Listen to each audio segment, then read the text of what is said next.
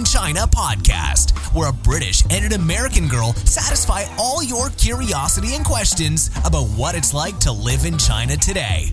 And now your hosts, Holly and Nora.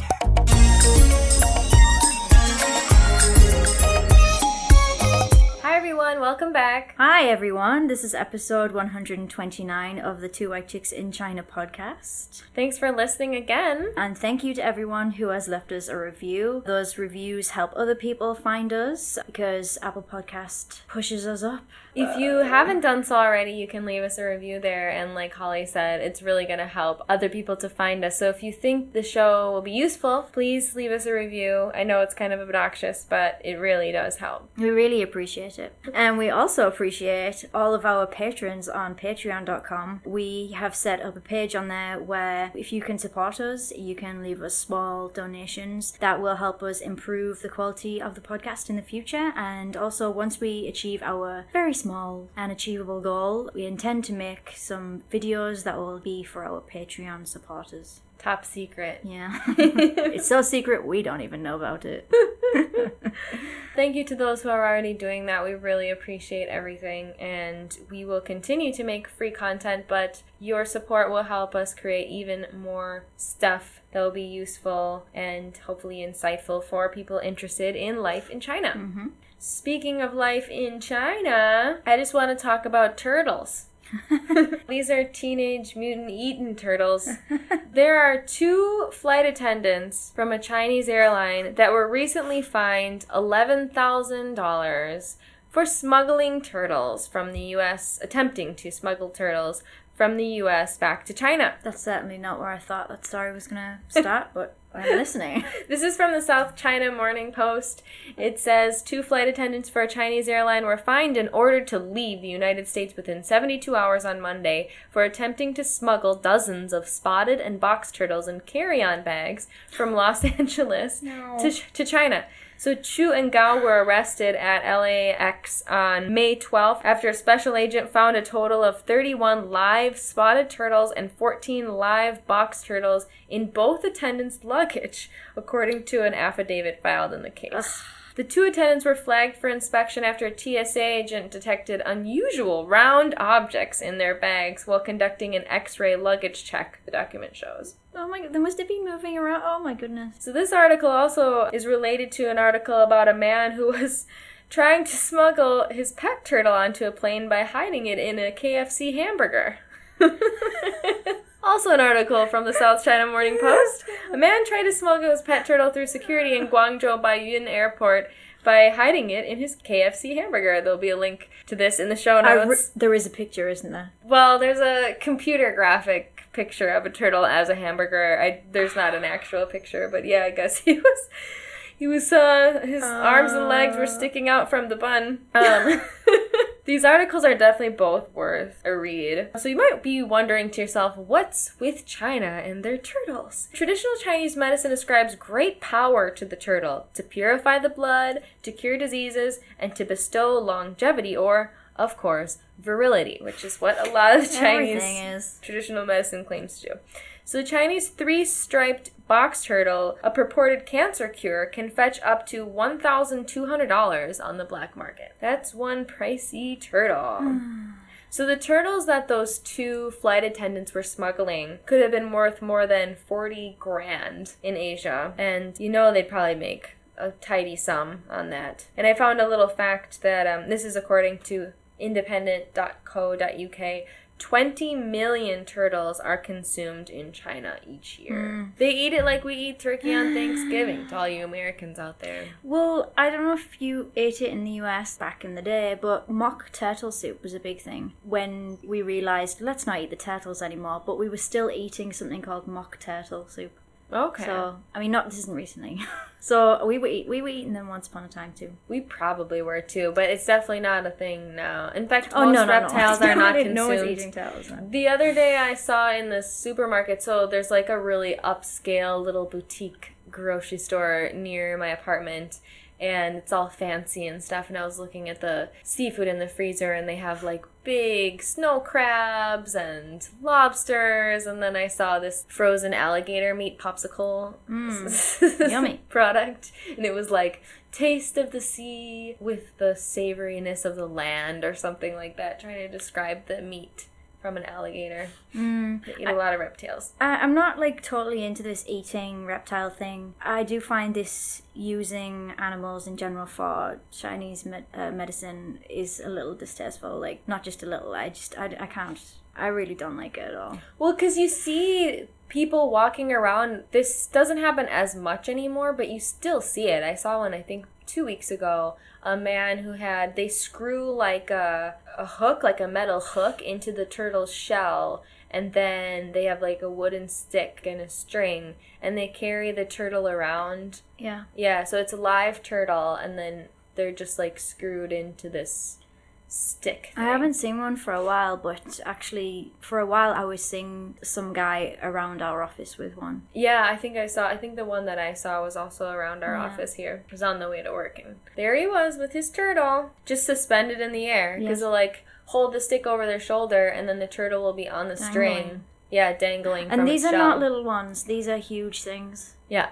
I mean, I have no idea how much it weighs, but it's a big thing. Mm-hmm. And at my local grocery store, the one across the street from the boutique one, which is also like a nicer grocery store, they sell snakes, frogs, turtles. They're all live. Mm-hmm. You can get them to eat. So, what's in the news? Let's move on. Something equally as distasteful. This is actually a little bit of an old news article, but I'd saved it some time ago, and I was like, I'm just going to pull this one out. Yeah, I'm sure you'll have something to say about it. So, the headline is, Peeping Tom installed secret cameras to film couples in love hotels and sell footage online. Oh dear. Oh yeah.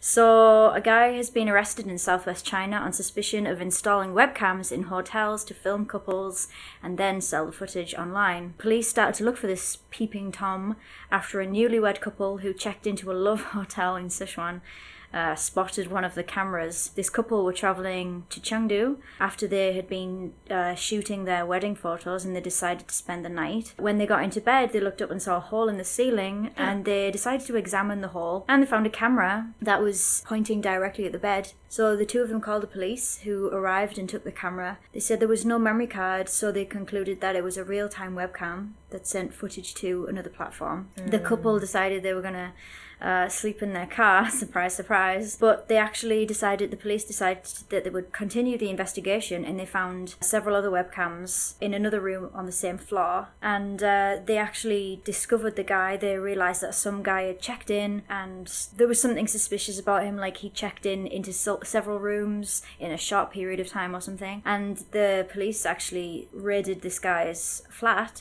and found 2 hard drives totaling 3 terabytes of memory containing these. They're basically sex tapes that he had recorded. And so this is what the guy told the police. He said that he came up with the idea because he was broke and wanted to earn some quick money by selling the footage. So he had originally installed cameras in a hotel near his hometown, but the people who checked into the hotels were not ideal, he said. So following this gets worse. Following suggestions from his customers, he decided to install cameras in more expensive hotels, and he was actually using mobile apps to locate love hotels popular among young couples. He would connect. I'm saying it's clever, but it's obviously creepy. He would connect the cameras to the power strip in the ceiling, and so they would automatically be turned on when the customers put in their, the room key into the, the light section where, there's that bit that turns the lights on. You need to put your room key in, don't you? So that would start up the cameras, and the footage was going directly to his phone, and then it would be uploaded to his computer. It's alleged that he had basically created a group on QQ, which is a Chinese social media platform, and he was selling the footage. It was subscription based. Fees. Oh, this is very sophisticated. Yeah, exactly. He really thought about it. Fees started at 400 yuan per month, which is around $60 US, and then he'd actually, it was going so well that he had raised the price to 2,000. Whoa. Yeah. And he had around 10 members and was making around 15,000 yuan per month, which is a decent amount of money. That's a decent chunk. He's been a creep. Definitely. Ooh. So originally I thought it was the owner of the hotel who had done that. No. But how did some random guy. So did he, drill a hole to do this? There was a picture, and you know how, there are tiles on the ceilings? It was, part of the tile had been removed. Ah. So that but it was quite obvious. There was a picture in this article, and it was kind of obvious. So I'm surprised that the hotel staff had not twigged, or perhaps they had seen it but just not. Or perhaps they were in on it all along. It could have been. Yeah, that's also. Well, the hotel did say they knew nothing about it. Well, so, they would. Well, they would. That. Of course, they would. Yeah. Enough of my false accusations. Wow, that is crazy and creepy. Yeah. It did actually. After reading this article, this is going to sound gross, but I would often get this mega paranoia in some bathrooms, thinking that there was going to be a camera watching me. That would be super weird. Okay, no, I'm not saying okay, but people watching sex tapes, understandable. People watching foreigners pee is not. That's just weird. That's something else entirely. Everybody's got a thing. Who knows? Yeah. Who knows? That is creepy, though. Wow. Yeah. So shall we move on to today's topic? Yes, let's go. Okay, so let's listen to our question this week that comes from Lisa, and she is from somewhere close to my neck of the woods, so it's nice to hear a familiar voice, or familiar accent anyway. So take it away, Lisa. Hi, Holly and Nora. My name's Lisa, and I'm calling from Leeds in the north of England. I'm thinking of coming to China to teach English, and I was wondering how you went about sending money home to, in my case, the UK.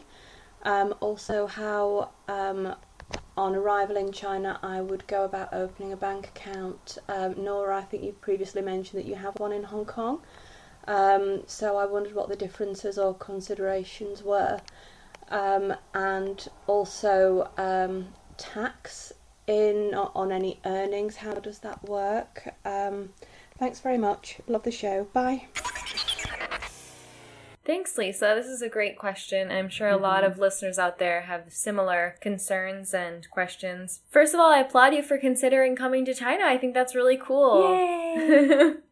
I hope our podcast has been useful to you in gathering information for your upcoming trip. And hopefully this episode will help you as well. Yeah, so essentially we've got, I guess we can break this down to three chunks. So should we start with the sending money part? I've done this myself on numerous occasions, and it's not the easiest thing to do, although I'm assuming that it's there are certainly easier methods now than when I was first sending money home. I used to use Western Union, mainly because it was the only service I knew of, and also because there are Western unions in lots of banks here in the city, so it was quite convenient for me to just go a little ways to just transfer the money. But there are a couple of things about Western Union that you need to be prepared for, which is if no one speaks any English, it might be a little bit of a challenge. I was lucky enough to eventually find a bank where the girl, she knew me, so the process was very simple, but you need passport and you need to know certain pieces of information about where the money is going. But the good thing is that it gets to another location immediately. With Western Union, there's a small fee. So, for example, if you send $2,000 US, that's another thing, by the way, you cannot send RMB or British pounds. It's always got to be in US dollars, which really just is really frustrating, so you obviously need to get that converted somewhere else. I just want to interrupt really quick if I can and just mention that some exchange offices and banks won't allow foreigners to sell renminbi. Right.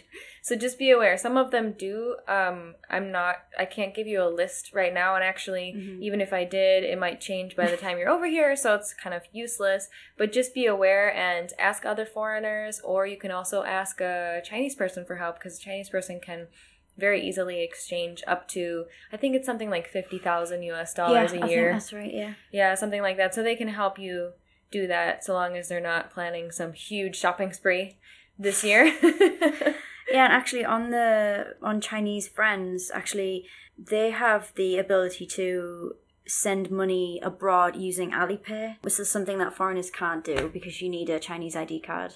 Or if you're a foreigner or not a foreigner anymore, I suppose, with a green card. But is it a green card or a yellow card, do they call it? For people who've been given, permanent residence. Oh, the very rare and elusive green card. Yeah, it is a green one, right? Yeah.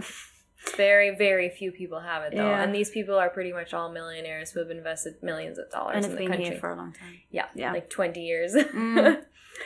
So you can, if you've got a Chinese friend and they're willing to help you out, they can also send money. But I don't know anything. I don't know, anything about that. I've never done that personally. Mm-hmm. But I know you can. Yeah, the government just wants to keep the money in China. It doesn't want it so easily flowing out. So it's not a fully convertible. I think it's called a fully convertible currency. I don't know that much about banking, obviously, but it's not like Hong Kong, where Hong Kong dollars you can freely exchange anywhere. Right. But in China, it has there's certain regulations for how you sell your renminbi. Mm-hmm. I also looked online to see if there were any other services. And actually, since I was having to send money home with Western Union, there are new services where you can do it online. So I guess you connect cards up with accounts, and so you can send money using your UnionPay card or something. There was a service called High FX, which I haven't used, so if you were considering using that, you'd need to check it out and maybe do some research, see if there are any reviews out there about the service. For those of you who aren't sending money back home on a regular basis, you can just carry over. What I used to do was just at the end of the year, because I would always go home once a year, so I'd basically just make a large deposit once a year and try to calculate about how much money I would need for the year. So you can just carry that money. I think you can carry up to it's $10,000 or $15,000 US dollars worth of cash across the border, which would be about £7,000. Between 7,000 and 10,000 pounds, maybe. I recommend you take a look at what the regulation is before you do it. Just because we're not, as a disclaimer, we're not trying to offer concrete financial advice. This is just our experiences. But what I've done is just carry a couple thousand across the border, and then you don't have to declare it or anything with customs if it's less than 10,000 or 15,000, something like that. And then I just physically brought it to the bank. This is after of course you want to exchange the money while you're here rather than waiting till you're back in your home country, because the rate is going to be much better here or in Hong Kong versus back home. But just take the cash. But if you need to send money on a regular basis, if you have monthly loan payments or mortgages, then of course you need to figure out a better solution for doing this. The other way you can do it, and again, this is not something that I've tried, and this doesn't sound as this may be more convenient, but this doesn't sound as good because it seems as though you pay a lot of very high fees through PayPal. You can create a PayPal that you can connect a UnionPay card to and then transfer money. Oh, if it's international transfer, the fees are really high. The fee. I tried it. Someone suggested it to me. In fact, I think it was, do you remember Chris who came on the show? He told me that he'd done it. And then I tried it out, and I don't know if I did it wrong, but it was 50%. Or, I don't know. Oh, was it that high? Yeah, I tried with a $1 or something, a pound, basically. Oh, if it's that low, it might be, the fee might be that high. Yeah, maybe. It was I'm not the simplest method. I'm thinking it's more around 10 and 15%. Yeah, I found, this said it depends on the method you use. It says 0.5% to 2%. Or if you use it for payments made with credit or debit cards, the fees run from 2.9 to 7.4%. But again, this might all change. Oh, I forgot to mention earlier on, at the time of us recording this episode, the pound is good. So if you're in China and you want British pounds, it's a good time to exchange. So I've been told. I know nothing about that. Yeah, some people just play the current. I mean, that's a big business in Hong Kong, especially these currency exchange offices. Buy and sell, just like the cryptocurrency. Same thing. This isn't something that's on my list because it's also to do with the second question about opening the bank account thing. So long story short, my in-laws are coming here to live. And in order for my father-in-law to access his pension and his to sort out his bills, he's somehow created an account, and this is HSBC specific as far as I know. So he's opened an HSBC account in the US and also opened one here in Shenzhen. And then they've been able to connect the accounts. What? In order for him to transfer money. Because, okay, so I also tried doing that before. I don't know if regulation has changed, but I had a couple accounts in Hong Kong, and one of them used to be a Citibank account, right, which is an American bank. And I went to Citibank in the U.S. Right.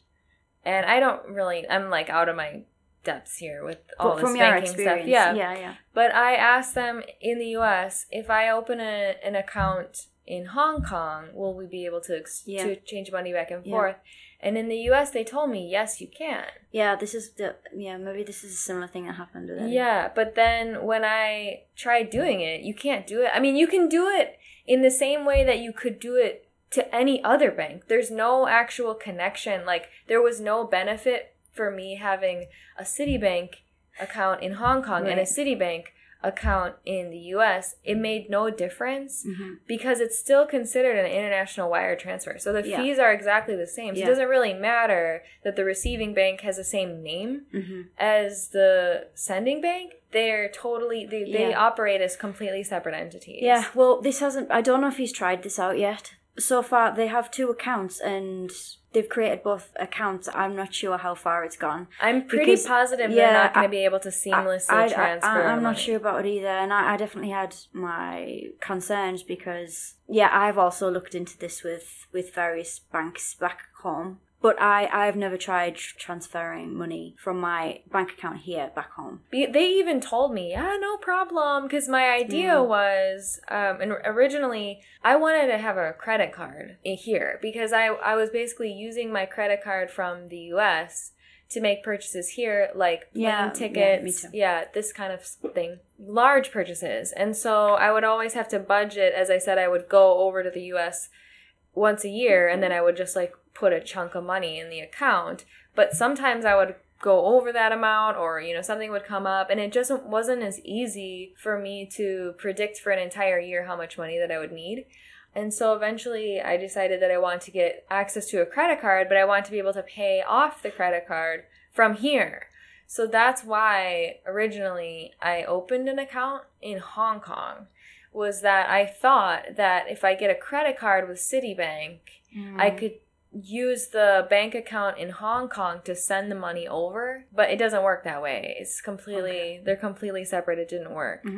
So I just ended up getting a Hong Kong account at a different bank, a non-American bank, at a Hong Kong bank, and then applying for a credit card there. And I had already been with the bank for over a year, or maybe even 2 years, before I had applied for the credit card. I don't know exactly what the rules are, how long it takes to do that, but in China, getting a credit card is really, really difficult. Yeah. So doing this in China is not really an option for most foreigners. I don't think so. Yeah, because first you have to have a very large amount of money in the account. China's very wary of debt. They're really smart about this. If you want to buy a house here, in the U.S., you have all these commercials where it's no money down. And they have all of these enticing commercials to purchase things that are actually beyond your budget. But in China, they try to limit this kind of spending. So, for example, buying a house in China, you need 30% of the cost as the down payment. You can't just do $10,000 down for $100,000 house. You need that 30,000. So you need 30%. So my point is that getting a credit card in China to purchase, for example, plane tickets and other online purchases, it's not that easy. Yeah. So that's why I went and got one in Hong Kong, but it was a long process. So I think it really depends on what your plans are. Yeah, and I also have a bank account in Hong Kong, but I haven't got a credit card because I have tried to apply, and I don't know if it's because of the bank I'm with. then they never seem to, like, I don't know what happened with the process, whatever, whether there was something that went wrong, but I can very easily send money back home, and it's not the same bank, but it's super easy and the fee's really low. Oh, so you do like a wire transfer from your Hong Kong bank to, and then do you exchange the money into British pounds yourself and send it, or do you send it as Hong Kong dollars and you get the bank exchange? It does it itself. I know very little about the exchange rate, but it always seems very good to me. Like from what I've, I do, I check before I send it, but it always seems very good, and the fees really, like as I said, it's like very low. Having an account in Hong Kong definitely does make you a bit more free to do things like this, but just keep in mind that, first of all, we live in Shenzhen.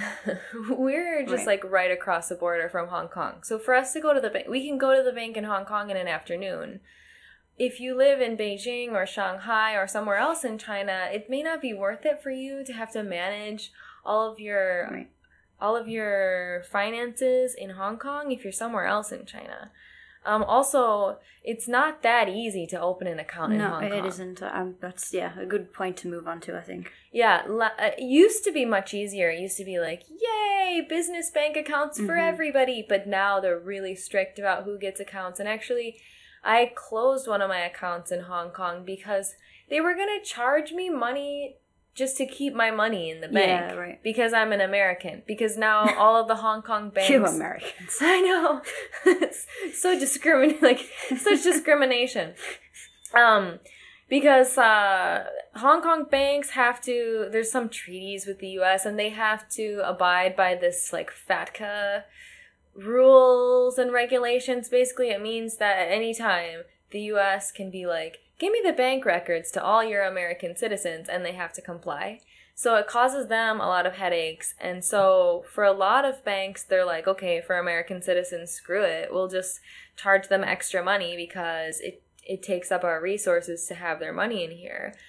Or they'll have a really high, like you have to keep a certain amount of money in the bank at all times to make it worth it. Yeah. So it's not that easy. So I think unless you have like this long-term plan of staying in or around Hong Kong, so like in this PRD as we call it, the Pearl River Delta, which includes like all this like mega city of Guangzhou, Shenzhen and Hong Kong and other cities as well, like this area in this part of Guangdong, it may not be worth it for you to, I mean, if you're just coming to teach for a year, don't worry about that. That's what I would say. Yeah, I agree. Yeah, if that's the case, you can use all these other sending money home services. When I opened my bank account, that was about 4 years ago. It wasn't easy for me either. I'd been told, like, oh, you're British, it'll just be easy, just go there, like, it'll be really easy for you to open an account. But I had to go to maybe 4 or 5 different, not just different banks, but also different branches of the same bank in order to get the yeah, they wanted, why do you want a Hong Kong bank account? Like, you don't have an address in Hong Kong. And I had to like spin them the spiel, which is lucky because our company is a Hong Kong company. But I think it would be kind of difficult if you had no connections to Hong Kong and you're just like, I just want a Hong Kong bank account. It doesn't matter your nationality now. It's far more difficult. Yeah, I think most banks are, oh, you want to open it with a passport? No. They want that Hong Kong ID. Yeah. Or at least an employment contract or something. Yeah. I mean, you could try. I certainly wouldn't say don't even waste your energy. Like, I think that there may be a chance, but just prepare yourself with as much information as you can as well. And I don't know if this is with all banks, but I needed 10,000 Hong Kong dollars as a deposit, and it has to stay in there all the time. I don't know if that's a standard or just with HSBC. I think that if you go below that amount of 10,000 Hong Kong dollars, that you get a monthly fee. Right. So it's like an overdraft, essentially, I suppose. Yeah, basically. Yeah. With 10,000 Hong Kong dollars is like $1,300 or $1,400. Yeah, it's about £1,000.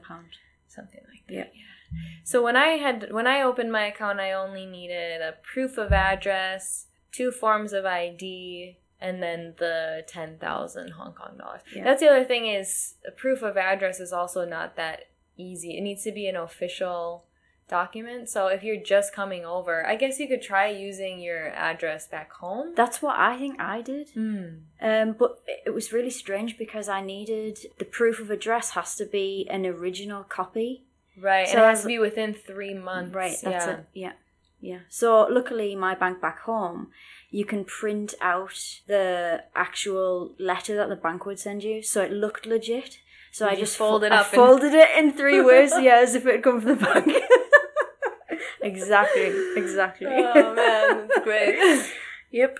Probably didn't need to go that far, but anyway.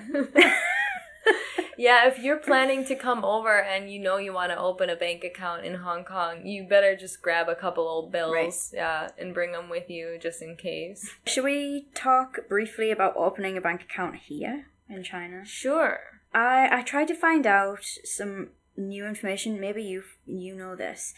But in the past, you could just go up to a bank and it was very easy to open an account. Or I say easy, like, you know, it's going to be a couple of hours of your life, but... Oh, it took me 5 minutes when I went to China Merchants. Well, look at you. I don't know how long mine took. It was literally like, and they printed the card right there. And I was that's fast, really nice. And I was in and out in less than 10 minutes. But it can take a long time if there's no one really there who knows what they're doing. But now I have a feeling you may need a work visa. I think you do. Right. Okay. So that's the biggie. Mm-hmm. In order to get a bank account, you probably need a work visa. Pretty sure. Mm-hmm. Nowhere is it going to be explicitly written what you need, because that's just the way of China. Yeah. So don't go looking for a checklist of the things that you need. Yeah, or don't go in and ask, because you'll go in and they'll say, you need this, this, and this. And then you'll go in again, they'll say, oh, where's this part? And you'll be like, no one told me I need that. Yeah. So you just go in and say, I want to open a bank account, and just be really forceful. That's what I would do. No, I want to open it. No, I don't have that stuff. I just want to open. Just keep repeating you want to open an account. So you didn't take anything with you? I had my passport. Yeah. So you didn't need an address? Because as I recall, I needed my housing contract. Oh, I didn't need anything. I just walked in, gave him my passport, gave him, I think, 5 RMB. Because I think you also need a minimal amount of money in a Chinese bank, but it's really, really low, like $1. I think, or maybe 50. Maybe it's 50, which is like $8. But you need a very minimal amount of money. If you can't manage that, you shouldn't even be bothering with an account. Yeah, that's true. In these days, having a bank account, if you want to be able to use WeChat Wallet, which everyone uses, you can use cash, but I don't think I've seen. Oh no, the first time I saw 100 RMB was last week when you gave me one. And I think before that, it was like months since I'd seen actual real cash, because everything is, you use WeChat Wallet. So the first thing you should do really is get a bank account, even if you stay in short term, I think. Yeah, if you can do that, then connecting your WeChat to the bank account will be so much better. You can order food really easily. You can even get train tickets, plane tickets. Pay for your bus. Yeah, pay for your bus with a QR code. Like, everything's just much easier. You can get away with just using cash. Oh, yeah, of course. It's not like people are going to say, oh, cash, what's that? But it's just way more convenient. Mm-hmm. And I think if you're teaching English, let's say you have a full-time job and then you find some extra work, a lot of times the parents would like to pay you with WeChat, too. Oh, yeah. Instead of bringing cash every time. It'll just make it more convenient for everybody, and it's easier to keep a record of things. So, highly recommended. Should we talk about taxes? Ooh. Well, if we have to. Yay! Yeah. So, I'm not sure how it is in the UK, but for US citizens, it really sucks.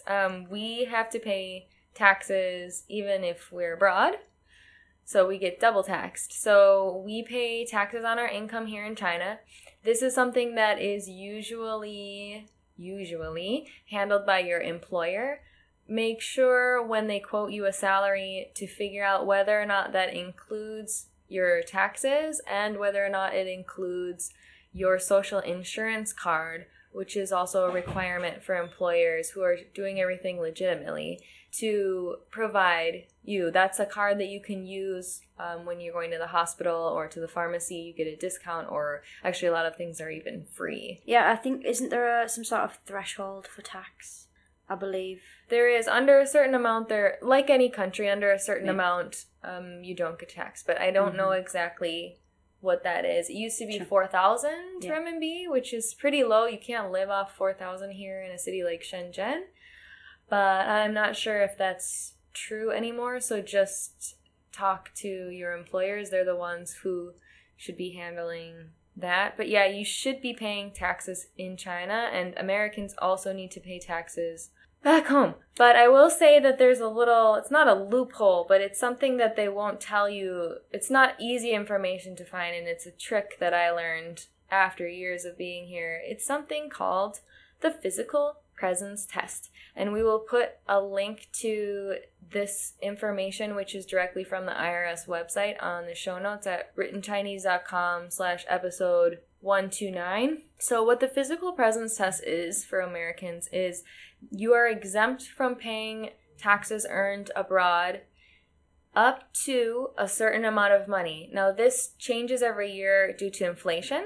So it gets higher every year. I believe this year it's $108,000. So if you make less than 108 grand in the year and you are outside of the country for a full 330 days in a 12-month period, then you are exempt from paying taxes on that income. So that's something that I found and was really happy to find, because I was just like basically trying to figure out how I was going to file. And, you know, they don't have W-2s like you do back home. So I was just trying to figure out how to report my earnings. But I just wrote in how much I earned, and then I filed it that way, and I don't have to pay anything in. So again, please double check with your financial advisor, accountant, whatever. We are not in the industry, but that's me. That's what I do. And that's, you can check out the details of the physical presence test on the link provided in the show notes. Us Brits do not need to pay tax on our earnings, so that's it.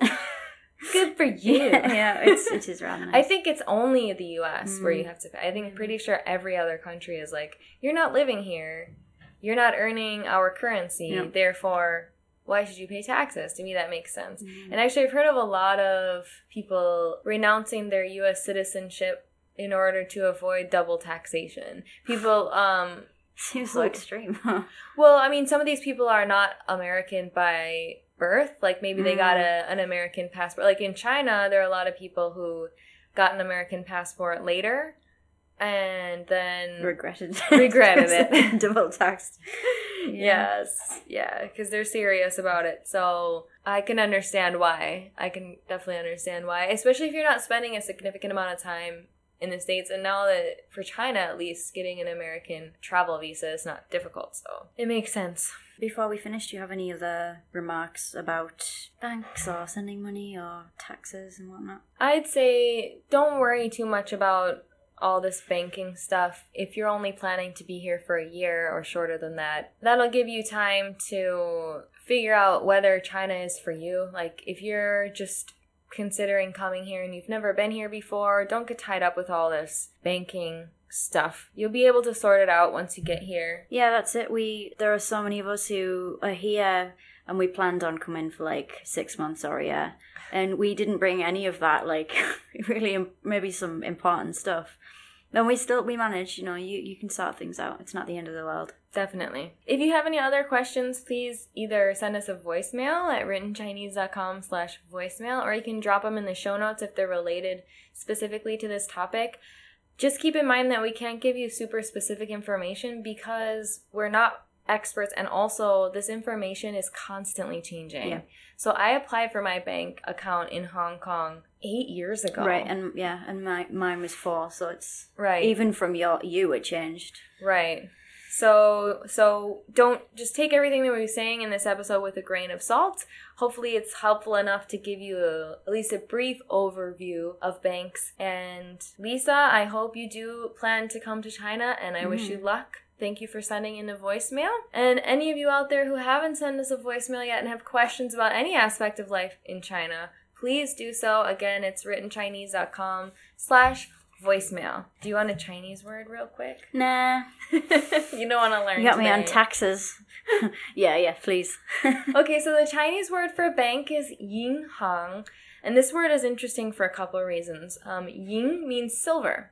And hang is used often in words related to business. So it's like the silver business. We're in the silver business. Yinghang. Hang is also, it has a double pronunciation. And I looked into the etymology. I thought, oh, maybe this word comes from two different traditional Chinese words and they like smashed it together. This often happens. You'll see like a Chinese word that has two different pronunciations, and sometimes it comes from two different traditional characters and they've just like smashed it and simplified it into one, so it's got like two totally different meanings even though they're using the same character, which is quite confusing. But actually this hang, it's not, it's also pronounced like xing, and it means to walk. Mm-hmm. And also it's very common in China, it means like okay. So if you say like, if you ask a Chinese person like, is that okay, they'll often say xing xing, like they usually repeat it xing. So it's the same exact character as hang in yinghang. So it's very important and very common character to use. Great. So I will link to the word for bank in our dictionary. And the links that we've mentioned in this episode will be at writtenchinese.com/episode 129. And I will also include some resources. So I obviously, including my own experiences, I got some extra information that was more relative. So actually, I found a couple of articles that are quite recent. So I'll include the links as well. Thanks for listening. Bye.